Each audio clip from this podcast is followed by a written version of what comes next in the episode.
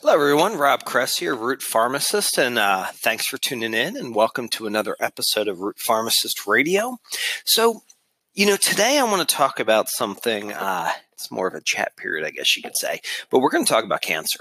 Um, what is it? One in six people will get cancer in a lifetime. You know, to be actually uh, attention to treat it. I mean, we get cancer through our lifetimes, actually a number of times, um, but our body is able to deal with it. Um, but when the diagnosis comes and there's a metastasis or there's a tumor, you know, shit in life really gets real, really fast. And oftentimes, if you have not experienced it yourself as a direct one on one relationship, you really don't know the gravity of what's going on. I mean, you could throw some empathy and some sorrow and give those sorry eyes to people like, oh, I'm sorry to hear and all that stuff. But, you know, living with it and being knee deep in it is completely, completely a different perspective that people look at. So um, I'm going to share a personal story here with you. I'm going to keep uh, aside from me, uh, the players in the game out of it because you know it's it's it's a relative. Um, we're we're going through it right now, but I think what we've gained so far and what I've witnessed from an outsider looking in, because you know, you hear about the art of detachment and you try to practice that in everything. You know, you kind of look like a conscientious observer. You try to want to consciously evaluate what's going on in your own life, uh, your thoughts, your emotions, and everything that's involved, as well as everyone around you, you know, and you just, um, you kind of want to shift from that personal side of things to that impersonal side of things, because as we know, our minds and our thoughts and emotions can be like a runaway train sometimes. So I'm going to share with you uh, a story of someone within my life um, and what what's been going on, what the process has been to this point. And I'm hoping what this can do is highlight some points for you if it's someone in your life.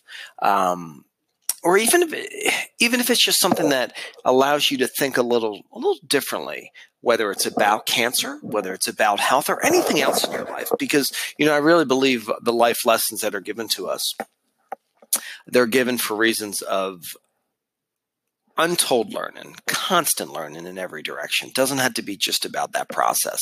And, you know, I'll start with that. Um, how do you impersonalize something like being diagnosed with cancer? How do you impersonalize some someone that you know, you know, the instant of itself? And you know what I have found, um, and this would be from the work of Caroline Myss, but it's really about our contracts uh, that we have signed before we've come into this world.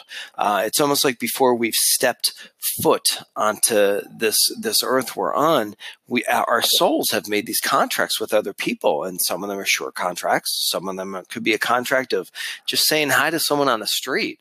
But some of these could be longer contracts. They could be like a relationship with a mother and father. They could be a marriage. They could be a long friendship. They could be a short friendship. Well, if you think about it, cancer in itself is a contract. It's a contract to everyone involved. It's a contract for the patient. It's a contract for the people that they know. It's a contract for their practitioners, their oncologists, their surgeons, um, everyone that they come across. So when you step back, it's like, oh, this is part of my soul's growth, my soul's path. And I know it might sound easier said than done, but I believe there's a lot of truisms to that. And you kind of got to say, all right, what am I here to learn here? And this is everyone involved. You know, it's not just the patient. So let's walk into this scenario. Uh, this individual I know was admitted into an emergency room uh, where they, due to various symptoms, uh, they found a mass uh, in the uterine area.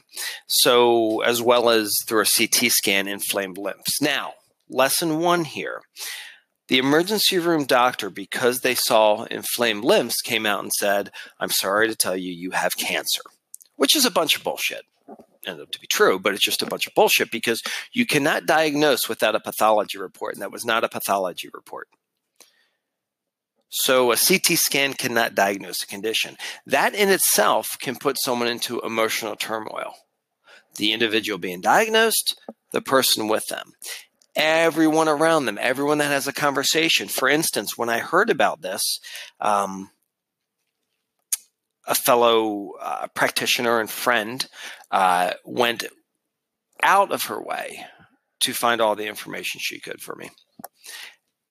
As if it was you know and and we knew you couldn't diagnose that way and that's what came back as but still so many people get so hooked involved because this is cancer right? It's quite emotional so first and foremost. So then next step is go into OBGYN endometrial biopsy to find that well slides come back irregular or the samples came back irregular so we don't know but already set up for a gyne onc visit uh, because we have seen enlarged lymph nodes and we have seen that there is a mass. So, and we have seen the lymph nodes in the upper part. So, a CT scan is ordered of the lungs. We want to see what's going on with those lymphs. Lymphs came back clear. Uh, another biopsy was ordered through the hospital where they go through the back and they'd test the lymphs that are in there to see the enlarged lymphs that, lymphs that they saw if, in fact, they were cancerous. Came back positive. Yes, they were. So recommendation is surgery, which is a complete hysterectomy, removal of uterus, ovaries, tubes, all. Obviously, examine everything. So, patient goes through this process. And this has been a long, drawn out process. So, if you can imagine, uh, when people are going through such an ordeal, what happens is where people are quite supportive, often they inevitably inevitably bring to the store the table their story whether it's their story about surgery, whether it's their story about cancer, and they throw it on the patient, on the individual afflicted, which this individual could be having an easy time with it, they could be having a hard time with it. So, regardless, as great as the intention, it can be quite disruptive sometimes. So, you know, if you are someone who is dealing with someone that's dealing with cancer, if I could suggest one of the best things you can do is just listen. Uh, one of the second best you can, things you can do is just say, "How can I help you?" You know, or maybe you've been through a lot of surgeries. I've been through a lot of surgeries. Any questions you have of me? So surgery goes successful surgery in the hospital three or four days. Um, that in itself was a recovery pro- process because it was a major surgery. 15 centimeter growth taken out, um, two week follow up patients starting to eat a little more, eating a little better, but really, I mean, lost a lot of weight. You know, traumatic, stressful, anxiety. So at this point, also, we start incorporating, the patient starts incorporating a lot of mindfulness, a lot of mind body things, um, starts extensively looking at all the directions you can go, which, you know, sometimes can be a blessing and a curse. Um, empowerment's empowering oneself uh, with self knowledge can be a great thing. With the access of the internet, sometimes we find ourselves in rabbit holes that can be scary as hell. So we need to find that in balance, you know. Um, and one way to approach this would really be how we approach everything. We need to approach everything with cycles of life, with the rhythms. Because think about it, we are individuals, we're very rhythmic beings. We're not just our circadian rhythm of day or night. We have ultradian rhythms, where are these mini rhythms throughout the day. And this is how our body responds to stress. You know, we are not good at dealing with chronic stress, which most chronic stress these days comes from our mind and our emotions. So, negative thoughts, worries, fears could be anything as simple as a test, right? Maybe finances, or it could be something as major as cancer. Who knows, right? But these are things that are constantly there. So we got to find way to impart breaks. We've got to disconnect. We've got to breathe. We've got to get outside. A lot of these are the strategies I'll talk about my seven roots, but um, it's just really important to break things up and not to stay in a rabbit hole for too long and to dig yourself out of it. Okay, so two week follow up comes, see the surgeon. Uh, going over the test results, everything looks. Good. I mean, it's just it's it's almost like it sounded like everything went great. There was no cancer in the other organs, ovaries, no cancer, some polyps, no big deal, yada yada yada yada, and then the hammer drops it's a stage three, class three. I don't even know the exact description. I'll, i could find out, but um, which we recommend six rounds of chemotherapy, uh, and in between on the third one, pelvic radiation, three more things. Uh, you'll be very sick. Uh, chances of living are about 40%. You will lose your hair, yada, yada, yada. Boom, slash and burn, right? That actually says I want to hit this cancer as hard as I can. Now think about that. And I want you to think about it because we're hitting the cancer hard, but we're not, what we're not doing is looking at the body as a whole, right? The body is the host. We've got to strengthen the body. So, patient and family members walk out kind of like the floor just dropped out from under them. Went in feeling pretty confident, going over the results felt good, and then bam, 40% going to feel like shit, basically, lose your hair. So, uh, a bit jarred, reached out to a uh, a well-known integrative practitioner, functional medicine practitioner, who has actually quite a large cancer base.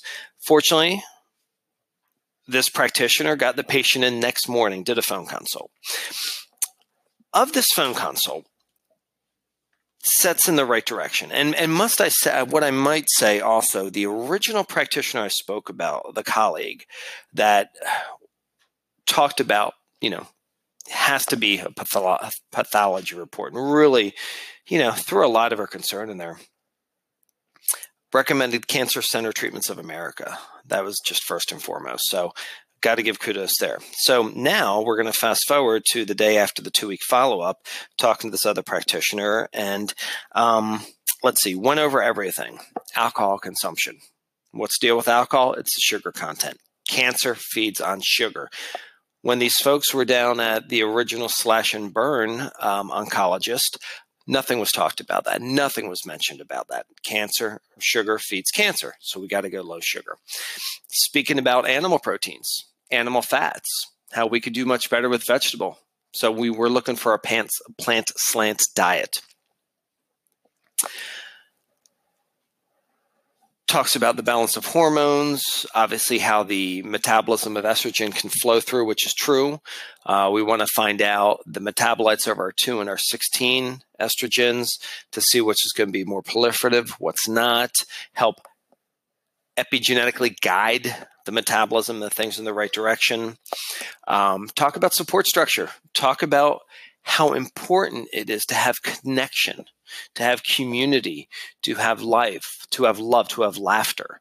Um, Dr. Bernie Siegel in his book, well, I think it was RA that he had an issue with. I think it was Bernie Siegel, Siegel, but laughter was the key to his treatment.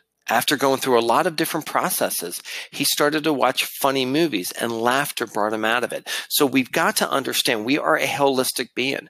We are of our mind, we are of our body, we are of our spirit, we are our soul, right? Our story to this day, the reason why we are is a story that led up to us. Now, we need to be present and in the now, but we still got to understand what our past history has done, what our worries, what our fears that have laid on us, how they are completely affecting our system right now. So, one thing I want to throw here, which was very interesting, talking to this practitioner, um, the ketogenic diet was brought up and even uh, exogenous ketones. These folks were familiar with um, Dom uh, D'Agostino and the work that he's done. Um, the practitioner basically said, well, the deal with the ketogenic diet is that it's low carbohydrate. But what I, most people that have to do that are going to eat lots of butter and bacon and stuff like that, which I don't want you to do. I want you to go more of a Mediterranean style diet. Thus, the question comes up, well, Mediterranean style, they actually do consume a good number of grains, you know, granted they're sprouted so the sprouted is going to bring certain amount of, we'll say like Ezekiel, nutrients to the table. Um, but the practitioner kind of just said, you know, not really given the benefits to that, but nonetheless also followed up to say, we do want to look, obviously, plant slant. We want to keep the carbohydrates low.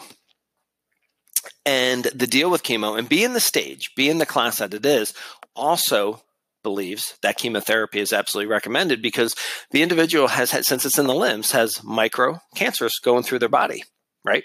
So chemo is going to be the only way that's going to destroy it.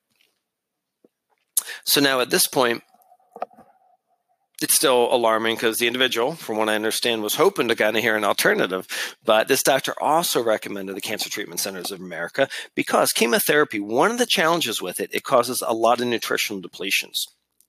And chemo is not just chemo. There's a lot of variables that can go in it. So recommended to go to Cancer Treatment Centers of America, which they did. They made the call. And these folks were absolutely wonderful over the phone. Uh, probably spent an hour, an hour and a half with them, answering all the questions. Very compassionate. Um, just gave them a good feel and set them up set the patient up with an individual who has a similar story that volunteers through them to help people through this ordeal through Cancer Treatment Centers of America, what they do is they give you a team. It's lead oncologists, other physicians, naturopaths, nutritionists. So they set you up. Your first meeting is three days. They'll fly you in. Whatever needs to get you there to take the stress off. They set you up with hotel rates that are quite easily to access. So like a regular hundred some dollar room, 120 $30 room is $25. So they look to alleviate the stress and really bring look at you as a patient. So let's talk, talk about the chemotherapy thing. What what are some things that a lot of people don't know? Because you know, let me backtrack here. Remember when I said a lot of people bring your stories to the table? Well, this individual patient was outside their house, and their new neighbor walked by, asked how they were doing. and They knew the story. Well, this individual had had breast cancer five years before. Went the slash and burn technique brought her story to the table for this patient, saying how sick she was, how in the end of it she couldn't even get up and walk or move or feed herself. They had to bring people in to help her out. Did share how everyone else is affected. The husbands, the children, you know, you're, you're kind of living with this thing, and you know, you do need to bring some positivity to the table. But in this case, what the doctor said is we want to do everything we can to kill this cancer and that's through chemotherapy and radiation, which almost killed this patient. And it is now deep into this patient's story. This patient, and I will say, is vibrant and healthy and strong now that they've cleared it of the five years. But what they went through almost killed them. Once again, we're not treating the host. We're not looking at the whole person. This person told this current now patient, saying, Don't worry about nutrition. You just need to eat. You just need to get calories in.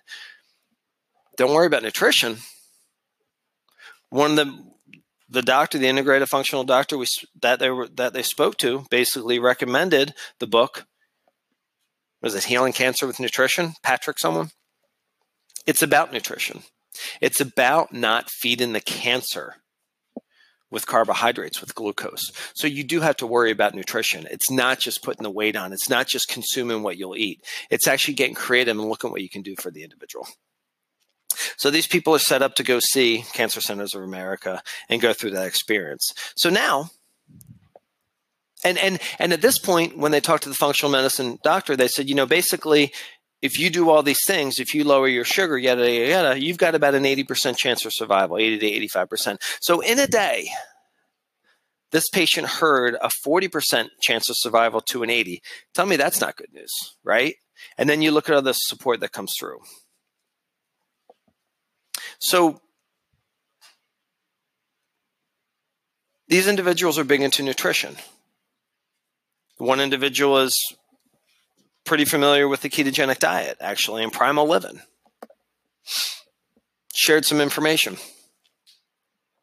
Started to look at the work of Dom D'Agostino, if you know of him. He's one of the foremost researchers in the world on ketone supplementation as well as in cancer therapies. And what's interesting in lab studies, what he noticed is that cancer cells do not proliferate nearly as much if you've got cells in a low sugar environment, right, in one dish, or maybe in a rat, right? Maybe in a rat. So you've got one which is just low glycemic diet, low sugar. The other one is low glycemic. But when you add the beta, beta hydroxybutyrate, the ketones to it, phenomenally better. Phenomenally better. So exogenous ketones actually do play a role here came across some information actually that Dom offered, and actually this interest enough came through Tim Ferriss's book Tools of Titan, so it's a good book. But in general, they like the idea of fasting. Basically, saying fasting before chemotherapy is definitely something that should be implemented in oncology wards.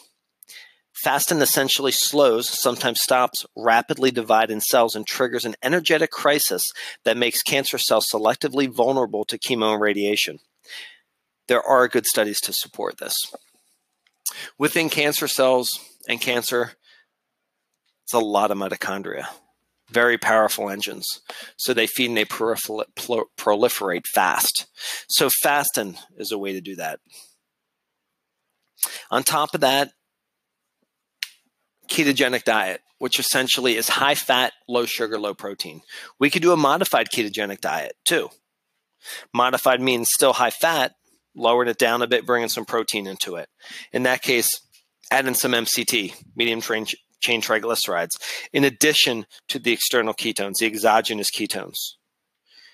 If you're asking, the one that I personally use or I like is I just use this myself is Keto Nootropic from Designs for Health. I like the product, I like the company, I know its quality. But there's a lot of good stuff out there. They also recommend intermittent fasting, one meal a day within a daily four hour window. So, you know, modified fast, let's consider that. Uh, I personally like the work of Mark Sisson, where he might eat, and that's where I've done my education from too, where he might eat a meal about noon, one o'clock, and then again at seven. So he's got like a seven hour eating window. And then he'll go all night, and that helps clean the cells, you know, until the next day. Ketone supplementation recommended two to four times a day. The objective here would be to elevate the beta hydroxybutyrate levels to 1 to 2 millimoles above the baseline, which sometimes can be hard to do. But you can add some MCT to help that out, and that's about three tablespoons a day. They're finding the powdered sources. I like the one from Metagenics, is enhanced and better, because that's actually from the caprylic acid source, which seems to be the best one. They've talked about metformin try, try titrate in a daily dose. Metformin is a medication that um, is kind of the number one type 2 diabetes medication or insulin resistance medication. They feel that through various roles, it might have some anti cancer activities too. Um, and it's bringing that dose up to about 1500 milligrams, 2000 milligrams daily. One thing I do want to bring out is that it, it, it, can cause a severe depletion of B12 in about 30%, 30% of the patients. Maybe I shouldn't say severe, but to the point where it's misguided as diabetic neuropathies. So, you know, you start to see there's a lot of options here. You start to see that something like cancer, which a lot of people look at as a life sentence, has so many roles. So many roles. So much like you need to have connections with people. You need to be social. You need to elevate your emotions. You need to look at diet. It needs to be plant slant. Okay.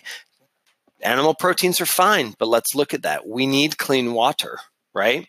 We need good, healthy exercise. Another thing, organ reserve. Let's talk about that. And I've talked about this in the past. Our organs basically, the organ reserve refers to the functional capacity of our organs to withstand stress and challenges. Well, tell me chemo or radiation, all that's not going to be a stress. Tell me not eating and losing a lot of weight is not going to be a stress. So, one of the best things we can do to support our organ reserve is to create a healthy, lean body mass.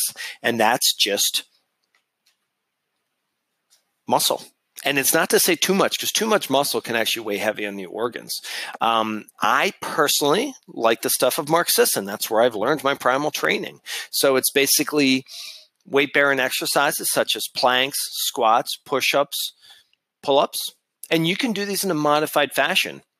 This individual can't do much right now because of the big surgery they had in their stomach. So instead of a push up, recommendation was to stand up against the wall and push out that way. They can do squats, not a problem. Eventually get to the planks. But we need to do things like that two to three times a week, maybe two, just to help that muscle mass. Walking. Walking is a great thing to do. We want impact. So let's walk on the road, right? Um, two to five hours a week at least. Let's say that go on the larger side. Getting out in nature, be outside, such an important thing.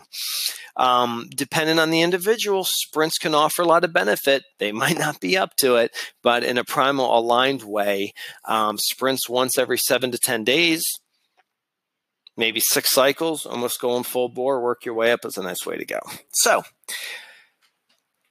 in the end, I just want to hopefully give you an idea on how we can't we need multiple options. Always looking for options. Don't just take one person's word for it. If these individuals listened to the people where the surgery went on, they'd be at a 40% chance. And numbers are numbers, right? But they didn't have any hope. Nothing was offered to them. They didn't know the role, or they weren't really looking at how significant the role was of the sugar. A lot of people might not know that at all until they heard the right information and got going to the right sources. And it doesn't have to be um, Cancer Treatment Centers of America. There's a Dr. Block out of Illinois that uh, him and Kris Carr, they just did a cancer summit online. Another great source. So they're out there right? So there's a lot of great op- options and opportunities. As I said, cancer centers will fly out they'll get you there so you know if you know people just please give them the gift of more information on this um, look at it as a holistic picture now lastly you know i started talking about this about contracts and lessons um, it's very very interesting because these people they have been given such levels of support through their paths um, meeting this doctor, this functional medicine doctor, uh, that that was years and years ago, and they've worked professionally with her. Um, that gave them that hope. Took things from forty percent to eighty percent, a strong role in their life.